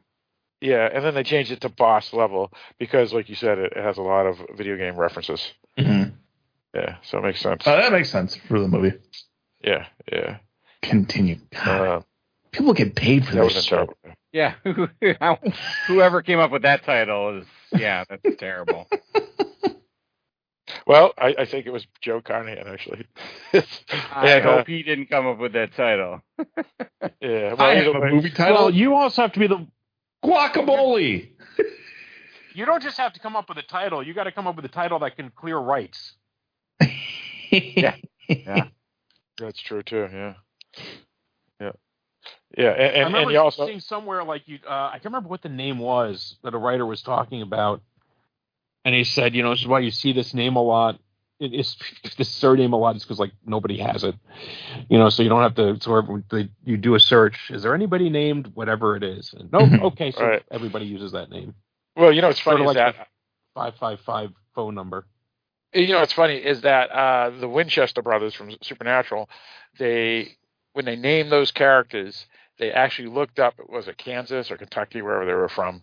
They looked up to make sure there was no one named uh, Winchester with those first names that they could find because they didn't want to get sued. So they, yeah, they they they do that, Mike. They do. Yeah, it. they have to. Yeah, because, so- because there's just going to be some bozo out there. Hey, that hurts my feelings. I'm suing. and, and then they'll just give them, you know, eighty thousand dollars just to have them go away. Well, well, right. You don't you don't want it to be a serial killer or something like that. You know, it's like, oh, you know, I, and you I just get want to see somebody actually say it like that in real life. hey, that hurts my feelings. I'm suing. Welcome to the 21st century. well, that's how they probably would say it in, in Kansas or Kentucky. me, me, me, me, me, me, In, in- in Boston, we go, I don't like that. Fucking, you know, in New York. Yeah, but in Boston they just duke it out on the sidewalk. Yeah, that's true. That's true. that's true. Uh, let's see. Uh, anything else anybody wanted to bring up uh, about this film? So it is the ambiguous ending, which is, I guess, a good thing. Nope, I think you've you, you've stretched it beyond your abilities. yeah, that's true. Well, well, let me ask you that one last question though. What did you guys think of that ending though? Did did it leave you disappointed, or was like, yeah, that's fine? I mean, I find the ending with him getting killed kind of disappointing, but also really hilarious. So I kind of like it. Right, right. Uh, I, Like but he I was through all that, and now he just dies anyway. right, and I was looking at it like Mike, which is you don't know, and it's like, oh, they just stop it there. Yeah. So I was like, that's kind of a bummer, but eh, it makes sense. No, I, I confess But, yeah, I missed the bed shot. I just thought he just walked into the light and disappeared, so I wasn't quite sure what Yeah. you were talking about. I assumed I assumed I missed something. That's Um, that's, that's I how did. I remember it too, Mike. Like you, I don't remember the bed shot either. Yeah. But it's there. It's it just for it's very it's very brief. But um, it fades to black, and I must have looked away. You know, as because I'm thinking, okay, that's it. I, I kind of felt at first it was sort of like mom and dad. You know, it was like, boy, that was an abrupt ending. You're ending before it ends, and and I thought about it for a second. I said, you know what? I've spent 90 minutes watching him do this same fucking day, again and again and again and again and again. I don't need to see him do it again. Right? Yep. So Mhm. I've already seen him do it enough. This isn't like it's going to be. He, he didn't unlock a new level. Right. He's got to play that same fucking level all over again. You know, and we and again that goes back to the video game thing, and again we've all been there where there's that video game level. You make it to the end of the, going back, especially as old school gamers as we are, back before you could save anywhere, anytime, for any reason, and even and even back before the just game just said, you know what, fuck it, we're just going to save for you every 13 seconds, and nothing would. No, you remember the days where you would die and you go, oh fuck, I haven't saved in like three hours. Oh my god, no! I got to go do this level all over again. Pitfall, baby. And- Pitfall. And yeah, and so yeah, we didn't need to see it again. What was that one? Pitfall? Eric? Pitfall? Ever- okay, Atari yeah. 2600 Yeah, I Pitfall? remember. Yeah. Yeah, yeah, you couldn't save that one. I remember That's that what I'm one. saying. You The could music is what got to me after a while. Oh, I can't remember if it was the, fir- the first one. Was it, It was by and Ghosts or Ghosts and Go- Goblins? Mhm. That one was just oh my god, that was horrible. I mean, it was a great game, but oh my god, that was that was a very low mercy game. oh, uh, and it, it was a Berzerk and Robotron. Those were those. Oh, were- Berzerk! Berzerk was like negative mercy. It was just don't Yeah. touch the walls. Oh, that was ter- yeah. and there's no yeah, health what- bar. You die. you die if you touch Right. the wall. Right, right. So there's the bar. I mean, I mean, there's the, the walls you have to watch out. You have to watch about the robots who Oh. shoot through walls, and then you have to watch about the ball, the bouncing ball. That was the worst. And if for Evil some reason, Otto. and uh, yeah, exactly. If for some reason you survive, things like touching a wall because you you know if you survived leaning, then a smiley face would murder you. Right. Exactly. The ir- ir- ironicness, ironic, if that's even a word, ironicness. The- the smiley Ironic face to would- live. Yeah, the smiley face would kill you if it wasn't if it wasn't the wall or the robots. Yeah, that was a great game, even though it was a stole all my money. Um, all right, so I guess we can get into our final thoughts on this film here. But before we do, uh, Eric, have you seen anything recently that you wanted to let anybody know about that would be interesting uh, for fans of genre? Yeah. Um, I watched a series on Netflix called Archive 81, um, which was fun and weird and creepy. Um, didn't quite stick the landing, unfortunately, um, but I didn't f- feel like it ruined it either. Um, so I enjoyed Archive 81. Yeah, uh, Amy Rain loved that show, and she keeps Mhm. on wanting me to watch it, but uh, I haven't got to it yet. I thought it was great up until the last five minutes. Um, All right. I also watched a movie on uh, Shudder called Slapface, uh, which was pretty good. It's uh, kind of a supernatural entity movie. Um, and then I watched on Amazon Prime. Uh, there's the new Jack Reacher show, just called Reacher. Um, and fans of the books will be happier because they found a dude to play Reacher who's much larger than Tom Cruise. Uh, and I like, I think he does a good job with the character too. Uh, it was funny because for the first couple episodes, I was like, the guy was reminding me of somebody, and I was like, who the who the heck is this guy reminding me of? And I Was it the figured out from Mad TV. yeah, no, he's he's kind of like an overinflated Michael C. Hall.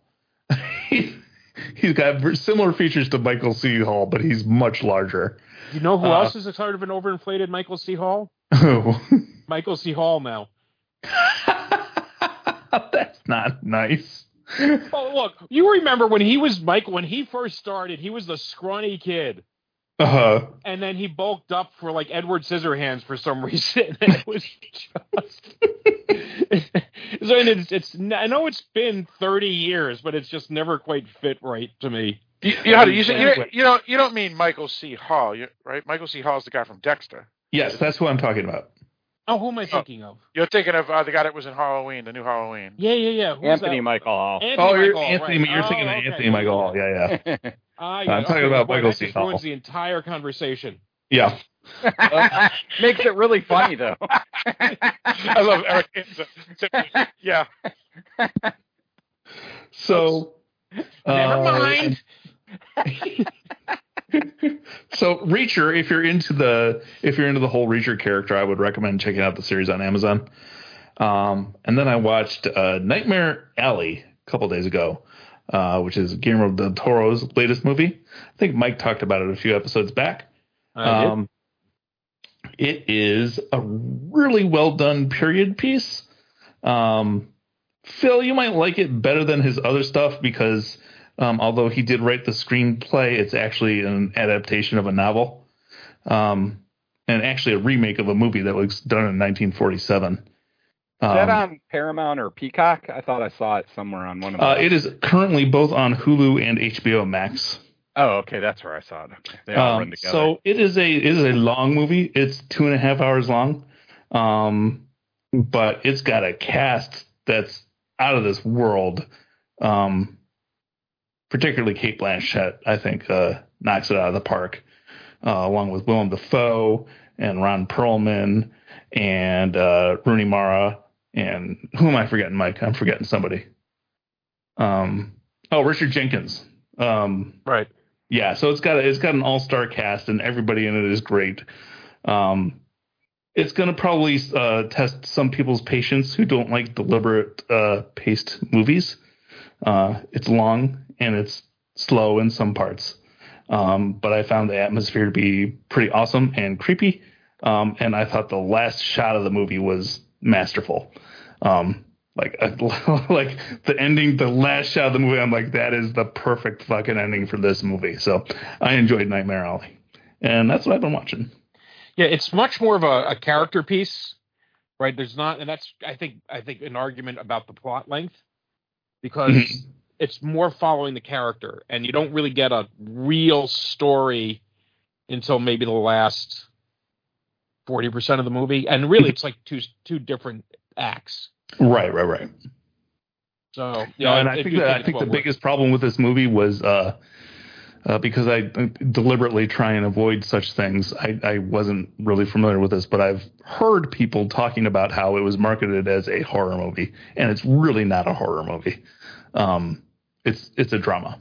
So it's a drama. No, with if a you couple- watch the if you actually watch the parts. trailer, there's that line where Willem Dafoe is saying uh, something about was talking about the the freak in the the sideshow. Mhm, yeah. where he's talking about you know this this hideous creature or something like that.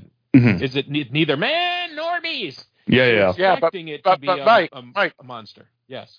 Mike, but that that's that's why Eric says fuck trailers.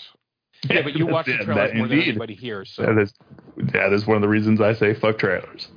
Um, so don't go into it expecting a horror movie because that's not what it is, but is an excellent period drama. Gotcha. All right, sounds good. Um, speaking of long movies, for me, uh, I saw a movie with my six-year-old, uh, Spider-Man: No Way Home, uh, over the weekend, and um, yeah, that was a pretty good film. I, I, I see what you now mean, Mike. Uh, they- got all the the Tobey Maguire and all that Garfield and all those folks back into the film. It makes complete sense. Um, it's it's it's a fun movie, and uh, actually, I, I was kind of surprised to see uh, Zen Zendaya in it because I, I didn't know she was in it, and I remember I forgot that she was even in Dune to be honest. But I've been watching her in Euphoria, and it's like, oh wow, her career's skyrocketed now because yeah, she's in, in Dune, she's in Spider Man, she's leading the cast of Euphoria on HBO Max. Um, and uh, the film was, was really good, even though it was wicked long. Uh, it was like two and a half hours as well. And uh, uh, as and speaking of Willem Dafoe, uh, he was awesome in it. Um, and I, I also liked how, how the film shows the villains as mentally ill and not evil. Um, I, I just wish they they had talked about mental illness more than than um, they did. But to show the villains as mentally ill rather than evil, um, I thought I thought that was pretty cool. Um, so yeah, a big thumbs up for that film there. Um, so- I do and think then- what is surprising was all these, like I said, all these guys coming in. A lot of them are veteran actors, have been around for a while. They've cashed all their paychecks. They are obviously getting cashing a big check, paycheck, I'm sure, to do that film. But I think all of them actually brought their A game, and that's what surprised me. I didn't see anybody phoning it in. Right, absolutely. Everybody was was rock solid. Uh, they weren't just there to pay, for the paycheck. They they took it seriously, um, and um, uh, great cast uh, straight through. So yeah, I would concur hundred percent with that, Mike. Um, and so yeah, obviously I was I've been watching Euphoria because I, I just mentioned Zendaya. Uh, still uh, just on the first four episodes. Um, plan to get back to that, but I stopped for a bit to watch uh, Ozark season four, uh, the first seven episodes, because they're split the season and two, like Battlestar Galactica and, and Walking Dead now do, and um, Breaking Bad. Yeah, Breaking Bad and all those others. So uh, it was it's really good. Uh, it's excellent season so far. Uh, huge cliffhanger at the end. Uh, some major characters get wiped out, and uh, I'm looking forward to part two of season four. Go on, Eric. I was just going to ask you what a Euphoria is about because I've heard people talking about it, but I don't know what the premise of the series is. Sure, sure. Well, it's it's a show that Kevin Letts should not watch because there's a lot of uh, nudity and sex and crap. But it's basically about high school students that are all like drug addicts and and, and insane, and um, yeah, and and how their f- families are all effed up too, and the secrets in the family. So so it's really a drama. Okay. Yeah, yeah, yeah. But but it's pretty good. You should you should check out um, the first couple episodes, and you'll know whether or not you like it. Um, the characters are all is that on uh, that's HBO Max. HBO Max. Okay. yeah, the season two just came out. That's the reason why I started it up. So I said I'll catch up with season one and, and then get to season two. Uh, it's definitely not um, uh, normal people. I mean, I mean, you know, usually you have a few characters that are just normal. There, there's no normal people in the show. Okay, uh, but it's good uh, or decent. Um, and then um, I've been watching the Discovery of Witches. Uh, so there's only two more episodes left of the entire series.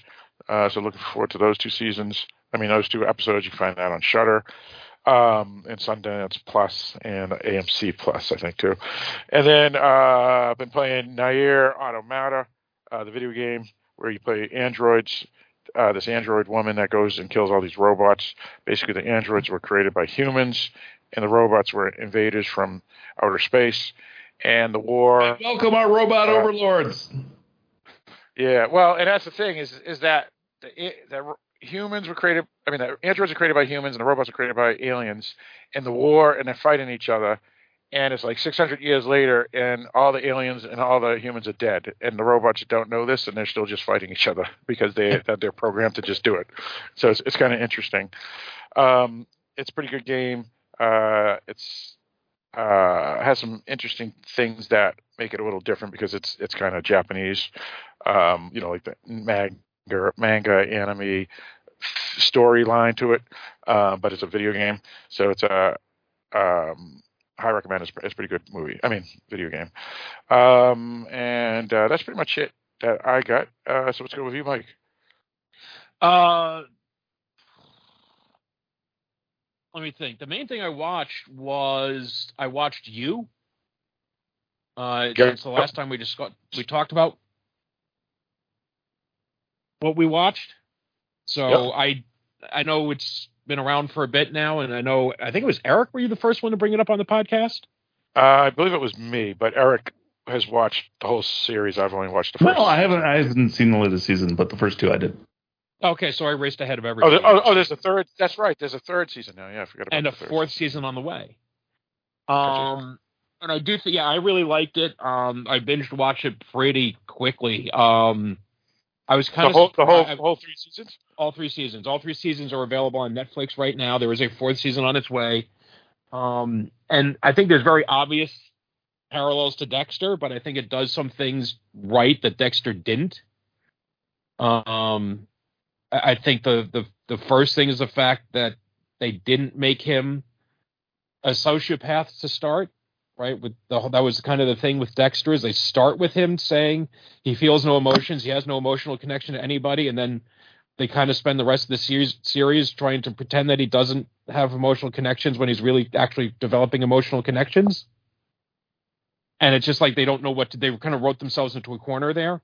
And the other thing being that the show consistently nobody's safe on the show, right? That um, they kind of reinvent itself every season, where Dexter again was like didn't want to make major changes a lot of times, especially when it came to the sister. They would, didn't want to take the story to places where it should have gone, and it, and it didn't because they wanted didn't want to rock the boat. They didn't want to change their basic formula, um, and so they kind of played it out for too long. So, um, but I'm really enjoying it. I mean, now Dexter, of course, had to take like seven seasons to completely go off the rails, or eight seasons to go completely off the rails. You know, and this is only on its third. It's got plenty of time to completely fuck itself up. Um, I do think the premise is eventually going to wear thin because there is a kind of a formula to it. But I really enjoyed the first three seasons a lot, and so yeah, I definitely recommend it. Performances are all very good. The direction is very good. The writing is really sharp.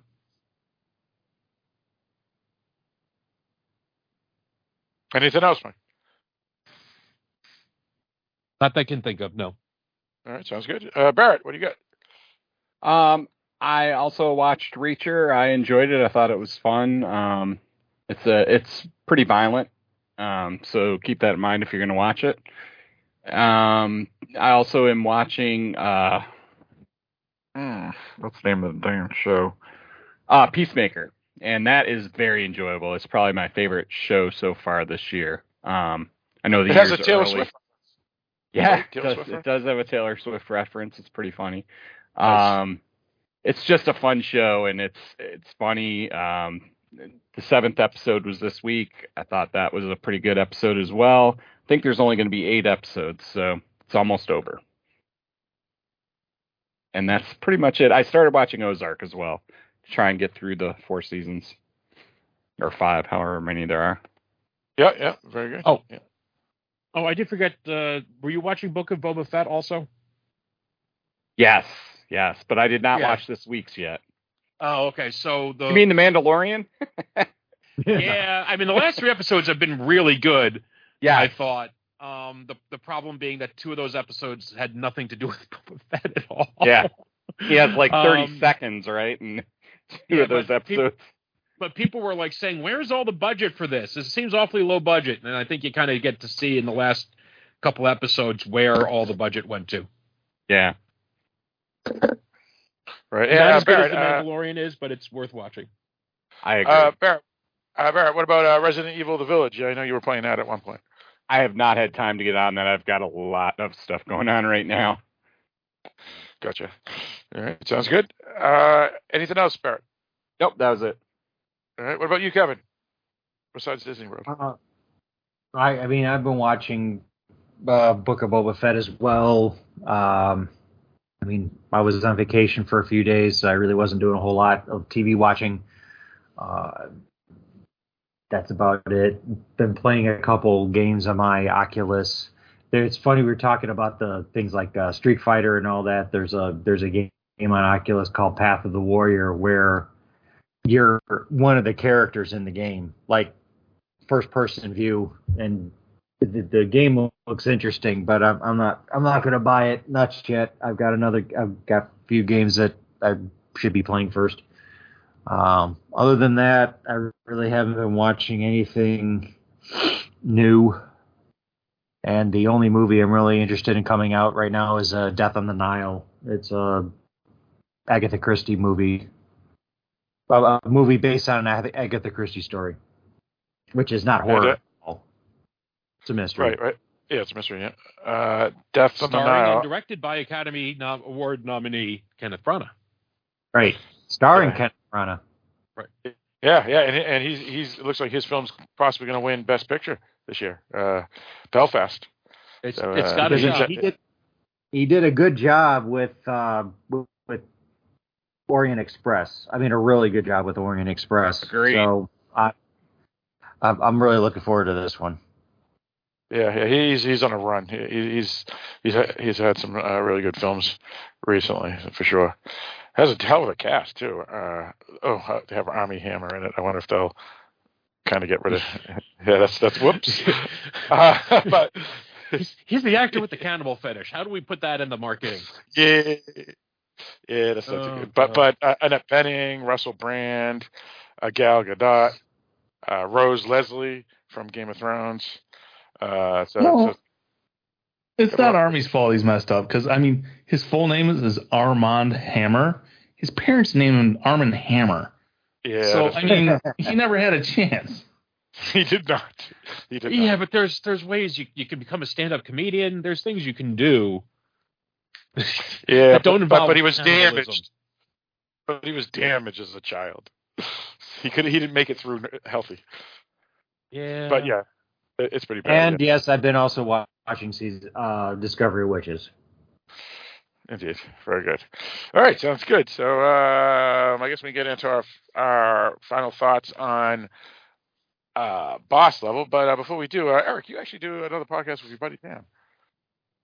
I do. It's a general interest podcast called the Askancity Podcast. That's spelled A S K A N C I T Y. You can get it wherever you got this one. Excellent. And uh, Kevin, uh, me, you, Barrett, and Sean Fox are doing a, a television series podcast. What's that called? Um, I keep on forgetting the name. Sorry. Uh, but it's based on Discovery Witches. A very good, very, very good and fun show to watch. Um, uh, was it Witches, Demons, and Vampires, a Discovery Witches podcast? Something like that. But um, yeah, it's it's fun, fun show. And uh, I unfortunately I missed the last episode because I was on vacation. All right, very good. And uh, Barrett, uh, myself and you of a rotating cast of uh, of uh, co-hosts uh, do another podcast. Halloween Boutique Psychotronic reviews. We just recently did uh, Student Body, a screener that we had, and uh, that should be coming out, I don't know, sometime in the next few weeks. Uh, no, it's actually coming out either tomorrow or Saturday. You are on it, man. Yeah, so Indeed. it's coming out tomorrow or Saturday, so look for that. Yep, yep. And uh, we got another one that we're doing uh, next Tuesday night, uh, Tuesday the fifteenth. So uh, that will be a uh, looks uh, interesting, starring uh, Angela Sarafyan uh, from Westworld, as a matter of fact. So, uh, and Mike, uh, me, you, and Eric uh, do another podcast on the side. Yes, we do uh, Guan Yin, and Guan Yin does that. No, that's the wrong one. Um, no, we we do. Uh, why am I blanking? Instead of a la carte. Uh, hey, I blank all the time. I mean, I blank out on titles all the time. So Uh, it's yeah, just every it's time Phil says, "Okay, what what's the the name of the podcast we do?" I'm like, "Oh crap, he asked me." Well, you can't even remember the character names when we talk. You go, uh, the guy with the brown well, hair. There's Yappy, Slappy, Wacko. So, Cinema Um, Arcade, and what's that all about, Like Cinema a la carte is uh, a a show you and Eric and I do in which we each take turns picking a film. The next film is Phil's. Phil's. Yes, the next film is Phil's. Mhm. We pick a film that is not necessarily a dark discussions topic. Usually something that is not a straight out horror film. The films can be kind of on the dark side, things you know, like The Edge or uh, or Hostels, uh, but they could also be fun, like um, uh, Inside you Out. know, like Inside Out and Flash Gordon, or and and other things like that. So it's just whatever we feel like talking about as a film, new or old. Uh, it is a newer film, I'll say, coming out soon. Uh, is the next episode we're going to be discussing. I don't know if our last one that we did came out yet. Uh, it has not. Uh, It, it's uh, on the agenda to be the next uh, edited podcast. Uh, so it should be. I'm coming out next week, I think. Good. As a matter of fact, and that'll be. Uh, So, that, that so will be uh, the Edge. Yes, why don't you teach your daughters how to edit? I know. Seriously, that, that, would, that, would, that would be great. Instead of mowing the lawn, you get to do labor, video editing. Child labor's where well, it's at. well. I, I, I wish. I, I wish I could. I could teach them how to uh, wipe their own ass, but I, I still have to do that for Christ's sake. So what are you going to do? Now, one step at a time. One step at a time, exactly. Well, sooner enough, I'll have them do all that stuff and load the episodes and all that other good stuff. Well, here's the good news, Phil. The real reason you're teaching them how to wipe their ass is because one day they're going to have to wipe yours. Oh, that's terrible, but it's a shame. We're all going to get older. One My- day soon. I know. Don't even talk about it. You you, you ruined my night. you suck, Mike. Anyway, uh, all right. So let's get into our final. I am Mike, and it's what I do. Yes. yes. So, Mike, uh, no. Mike, your final, Mike, your Mike, final, Mike has done this. yes, yes. Uh, Mike, uh, your final thoughts on Boss Level? really fun film, especially if you like these kind of films, which I do. I always get a kick out of them. Uh, they do actually have a very wicked sense of humor, as these films tend to do. Um, it, it's a blast. Definitely watch it if you're if you like it. There you go. All right, sounds good. Uh, yeah, for me, uh, I would concur with Mike. Um, it's not necessarily. I mean, it had a little more too, too much humor than I would usually like in a film uh, that is genre, but um, it works really well. Um, it's part of the, the plot, so it makes sense. Uh, it's a way better film than Scott Pilgrim Saves the World when it's kind of, eh, you know, in that has kind of some of those traits. Uh, but all in all, it's a it's a real fun film. Frank Grillo is great. Um, the, the rest of the cast is awesome, and um, uh, yeah. Uh, also, uh, Naomi Watts' is red dress. That's a that's a damn good dress. If, if you like fashion, woman fashion, that that's a good dress. All right, so uh, let's go to you, Eric. Uh, yeah, this is a particularly violent version of the Ground Day Groundhog Day trope, but it also has a good bit of humor. Uh, so if that sounds like a good time, check it out. I enjoyed it quite a bit. Kevin. Yes, this was the, the what uh, really made what what made this movie was the humor. Um, I think Eric mentioned that at the beginning of the pod uh, the, of this episode. but yeah, because if this wasn't funny, I really wasn't going to be into it because this is this isn't my kind of movie. But the humor is what really made it uh, made it uh, enjoyable for me. All right, sounds good. And uh, Barrett, Loved the movie. I thought it was great. Um, go see it. All right. Uh, so once again, uh, the film's called Boss Level. Came out in March of 2021. Uh, it was listed as one of Barrett's top 10 speculative fiction films of 2021 and made his list and probably would have made uh, the rest of our list too uh, had we had seen it prior. Um, it's available on Hulu. Uh, so that's the only place you can get it because it is, as Eric mentioned, it's a Hulu exclusive. Uh, the film stars uh, Frank Grillo, Mel Gibson, Naomi Watts, among other folk. Uh, it's getting good reviews, um, and it's uh, directed by the great Joe Carnahan, who uh, is well known. Uh, we did an episode on his film The Grey, starring Leslie Nielsen. Not Leslie Nielsen. Uh, Leslie Nielsen? Uh, uh, Liam Neeson. Liam Neeson. seen that movie. Wow, Well- so different. Li- well, well, Liam Neeson is going to be playing uh, I heard. a Naked Gun reboot at the Leslie Nielsen. Uh, Oh, no kidding. Yeah. Wow. They just Oh, announced he's going to that. play Frank Drebin. Yeah, yes, he is. And and I'm gonna wait for know who- some dumbass to say I'm not who's- how Who how they shouldn't use him because he's not a funny actor, and and and Leslie Nielsen Yeah. was, was a comedic actor, so he was perfect for that. Completely oblivious to Frank to the fact that Leslie Nielsen was a dramatic actor before he stepped into airplane. Exactly. Airplane, exactly. Um, so uh, yeah, a lot of lot of uh, folks. Lloyd Bridges was another one that that you know all the actors in that. Yeah, it's kind of funny.